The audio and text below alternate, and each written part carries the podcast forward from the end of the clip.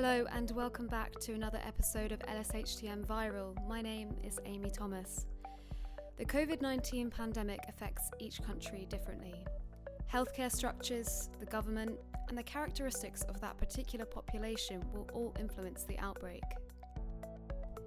In this episode, we will be exploring key issues that low and middle income countries are facing during this outbreak people having to uh, access soap and water is is not something that we can just take for granted. Considering what's the appropriate response for different low and middle income countries that we look at their context. All of those information you can only get it if you sequence the virus in africa. First we speak to dr mishal khan from lshtm Mishal is an epidemiologist by training who focuses on improving systems for infectious disease control in low income countries. Mishal has spent time in Asian countries like Cambodia and China studying situations that are important during an outbreak. The key challenge that I see in LMICs versus some of the higher income countries is the massive disease burden and health issues that they are having to tackle at the same time as COVID 19 the major challenge there is getting the balance right between putting limited resources towards mitigating or dealing with the challenges that are coming with COVID 19 versus making sure that you don't completely disrupt other ongoing health programs. The, the constraints are quite different.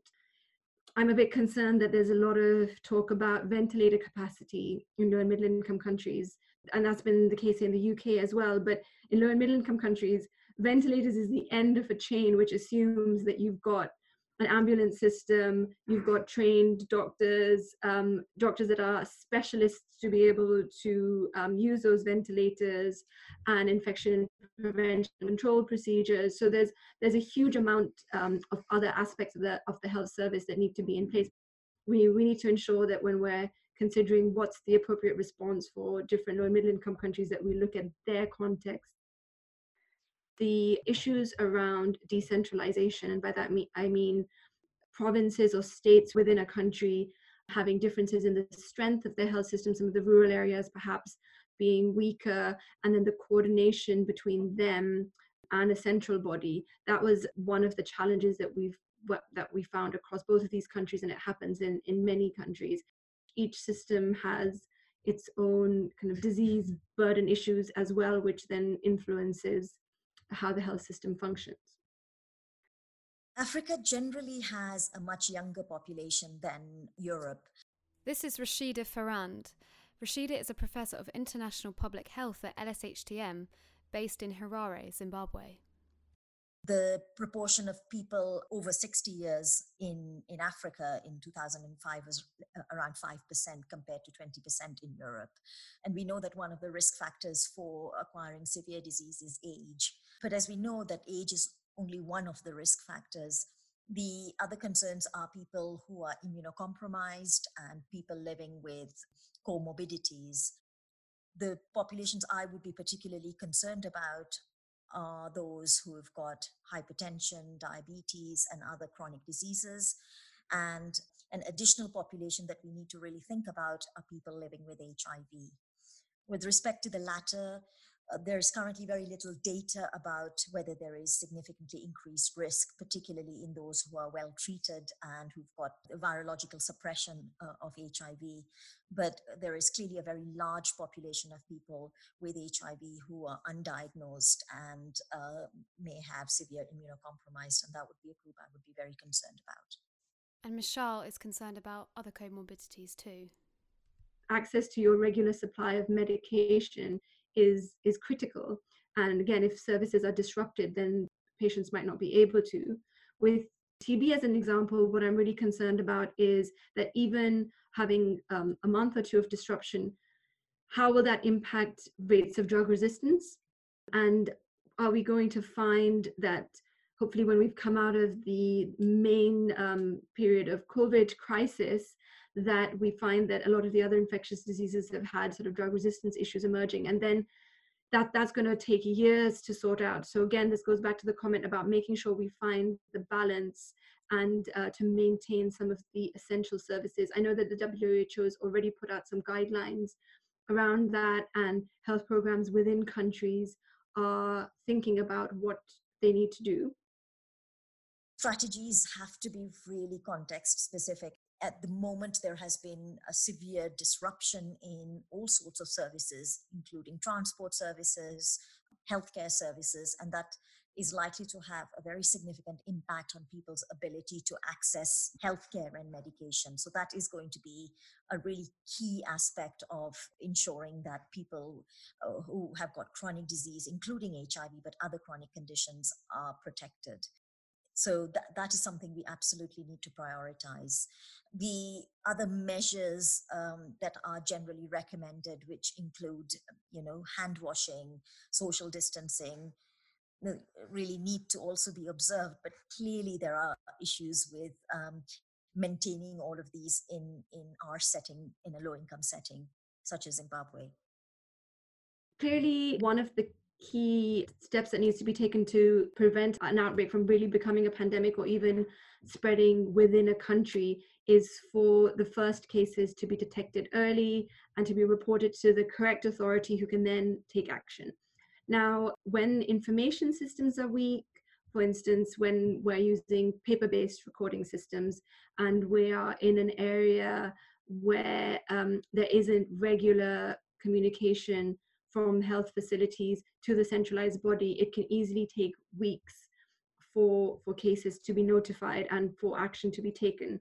So that's just a very, very practical example of, of, of how things um, can go wrong. And then that's assuming that the health facilities that detect the cases are at least within the realm of the public health reporting system.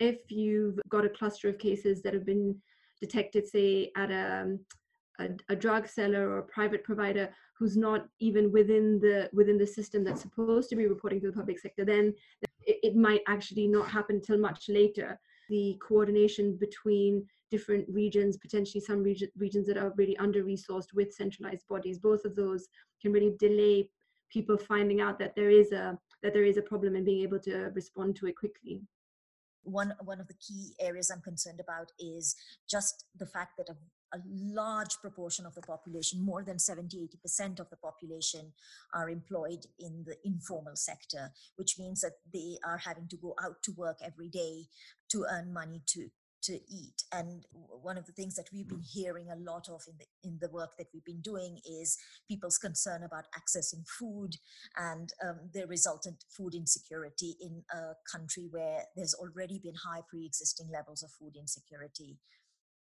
even if you're trying to bring to communities the way perhaps you might do when there's been say an earthquake or a flood and you try and you know bring trucks full of food but then if that gets people even for a short period within their communities to congregate to, to be able to access the food that could lead to infection spread. So so we really need to think about making sure that none of the actions that we're taking could actually make things worse um, so there's a balance to be reached between acting quickly, which is really really important, but also making sure that in our um, in our haste that that we don't take steps that that within certain contexts could lead to more mixing or infection spread the other issues include I mean, the difficulties in people actually maintaining uh, the measures that have been recommended by the WHO. For example, um, we assume that you know social distancing is going to be possible in the north, but people live in very crowded households, and it may not be possible to maintain the distance that we are talking about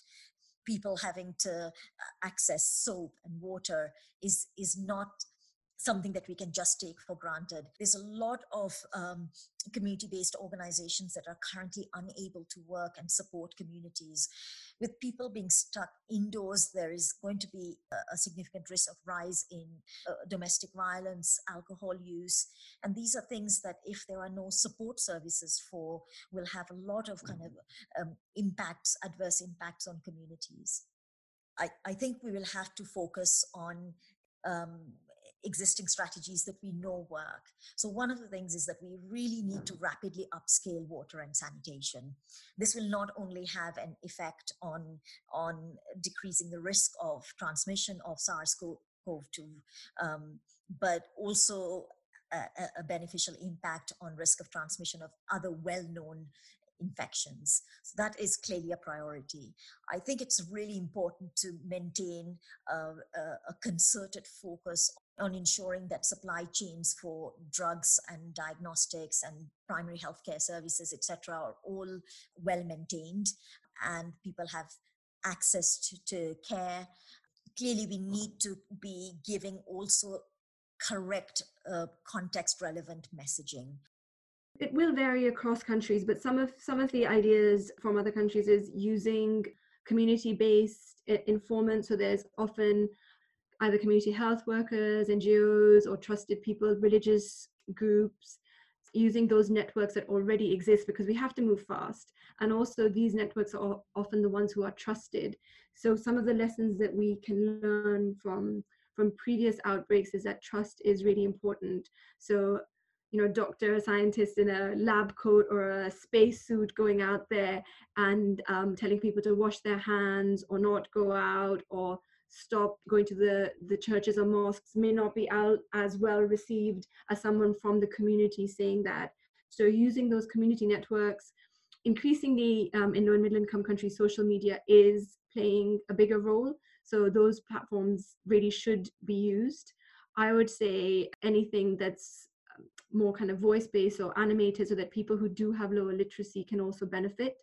Simple things like that can make a big difference one lesson we have learned in terms of uh, of reaching out to communities is to develop the messaging taking into account the voices of people living in communities and actually addressing head on some of the things that they're hearing and very much involving them in developing the messaging in the medium and longer term, we really need to understand the epidemiology here. Compared to what's happen, happening in the north, there's much less testing and screening happening here. So we really have very limited understanding of how extensive community transmission is. And another thing I would like to mention is that, you know, because healthcare services have already been um, severely overwhelmed well before the COVID uh, 19 ep- epidemic began. I suspect that we are going to find that people may well be reluctant to bring their, their ill relatives to hospitals or to clinics. And we may find that the number of deaths occurring in the home or in communities may be, may be much higher. And so we may end up underestimating deaths. That's just a guess, but uh, it's something that we've seen before. So it's going to be important to have good surveillance in the communities and to have a testing strategy that's feasible and, and affordable in this context. LSHTM also has two MRC units in Africa, including the Gambia, where they are actively working on COVID 19. My name is Dr. Abdul Karim Sesay, and I head the genomics core facility at the MRC unit, the Gambia, at London School of Hygiene and Tropical Medicine. I have couple of roles that I'm playing with COVID-19 is that the idea is that because we have a facility for sequencing, that every positive that we get in the Gambia, we will, um, once it's been detected as positive for COVID-19, to my team, we would sequence that. While there is very few cases, that's achievable because sequencing is, is quite expensive. But that's the idea is that if we have a positive in Gambia, I, my team will sequence it. So, and having a facility to be able to generate data in real time when the, well, there is an outbreak is a huge advantage because you can compare viral sequences from all over the world at the same time. So you could say whether the virus in your setting is actually evolving quicker, is it being more infectious, and it, has it changed? So those are important information. That the important information for vaccine development, for controlling outbreak, for actually contact tracing and actually telling how the, the virus is being transmitted. So how does the unit's sequencing work tell us how the virus has been transmitted? What do you, what has been happening so far in terms of how do you look at how the transmission evolved and how the the virus is actually being transmitted to people is that you can actually make a guess on like travel. You said you contact A, contact B, and um, A got it from um, B, those kind of things. But what you don't, you can't tell for sure, and you can only do that with sequencing, which is because it's like a fingerprint. You can actually say, this person got it from this person, and this came from China, or it came from UK, or it came from France, because as the virus is moving through, it keeps its, it keeps its unique fingerprint. And you can go back and say, ah, the virus that we have in Africa have evolved quicker than what happens in UK. I mean, we have different comorbidities. In the West, we talk about um, the susceptibility of older people and people with underlying condition. In Africa, we have different comorbidity. There is other infections. So how does this affect a TB patient? Does the virus move um, evolve quicker because your immune system is much lower in a HIV patient, for example?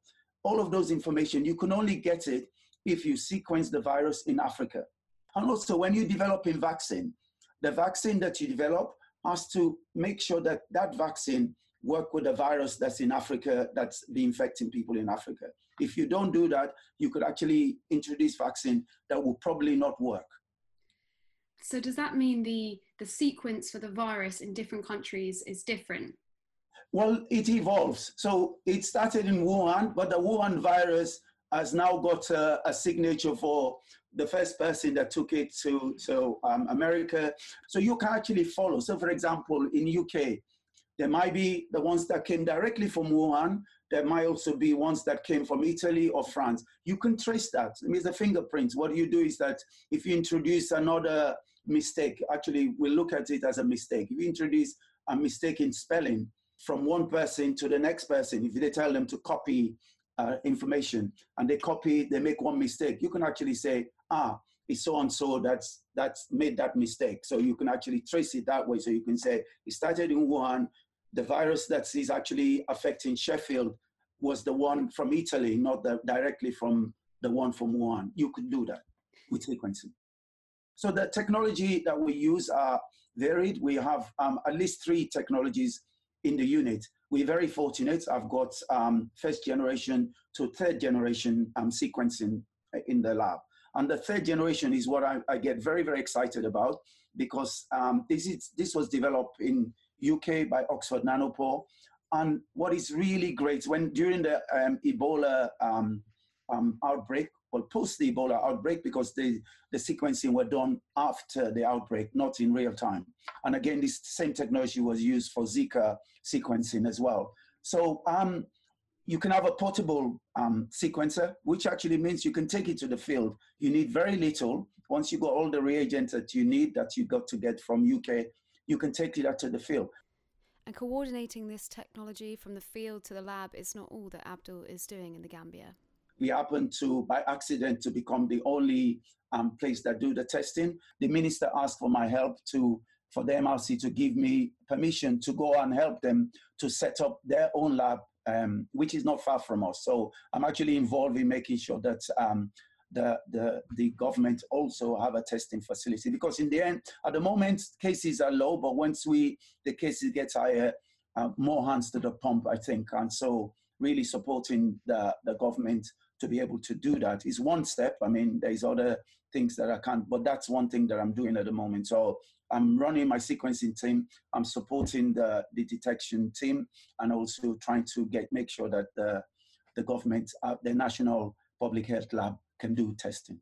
And the MRC unit in the Gambia is even building a temporary treatment structure for COVID 19, as well as involving women in the community to help make face masks. We are the only two isolation ward in the country.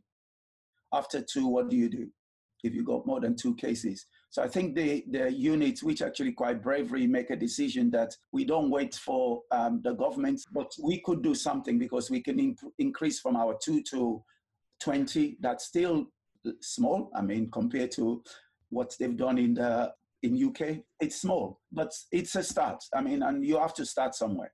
People are trying their best. And again, we have scientists. I mean, and it's the most concentrated of scientists, probably in most of Africa in the unit. So I think that um, if we all put our head together, and the scientific problem becomes a, a, public health problem and solution. So I think it's a good initiative, and the director is working very, very hard to make sure most of the, the senior managers are all here still. So they are here with their family. So it's a Gambian problem, but it's their problem. And Abdul believes there's a lot of enthusiasm from the scientists on the ground that want to help the pandemic. But this isn't just a scientific problem. You know, coming from UK, spending my life in UK and the way um, people behave in the West, okay, we like queuing and we do things the proper way. I think one of the really worrying parties there, at the moment, people think because there's only very few cases, people think it's not a problem. I think that's, I would say, maybe 90% of the Gambians think it's not a problem, which is, which is worrying. I think it's very, very important that um, there is one voice, and the voices are what I would call um, educated voice, so they, they, they know what they say.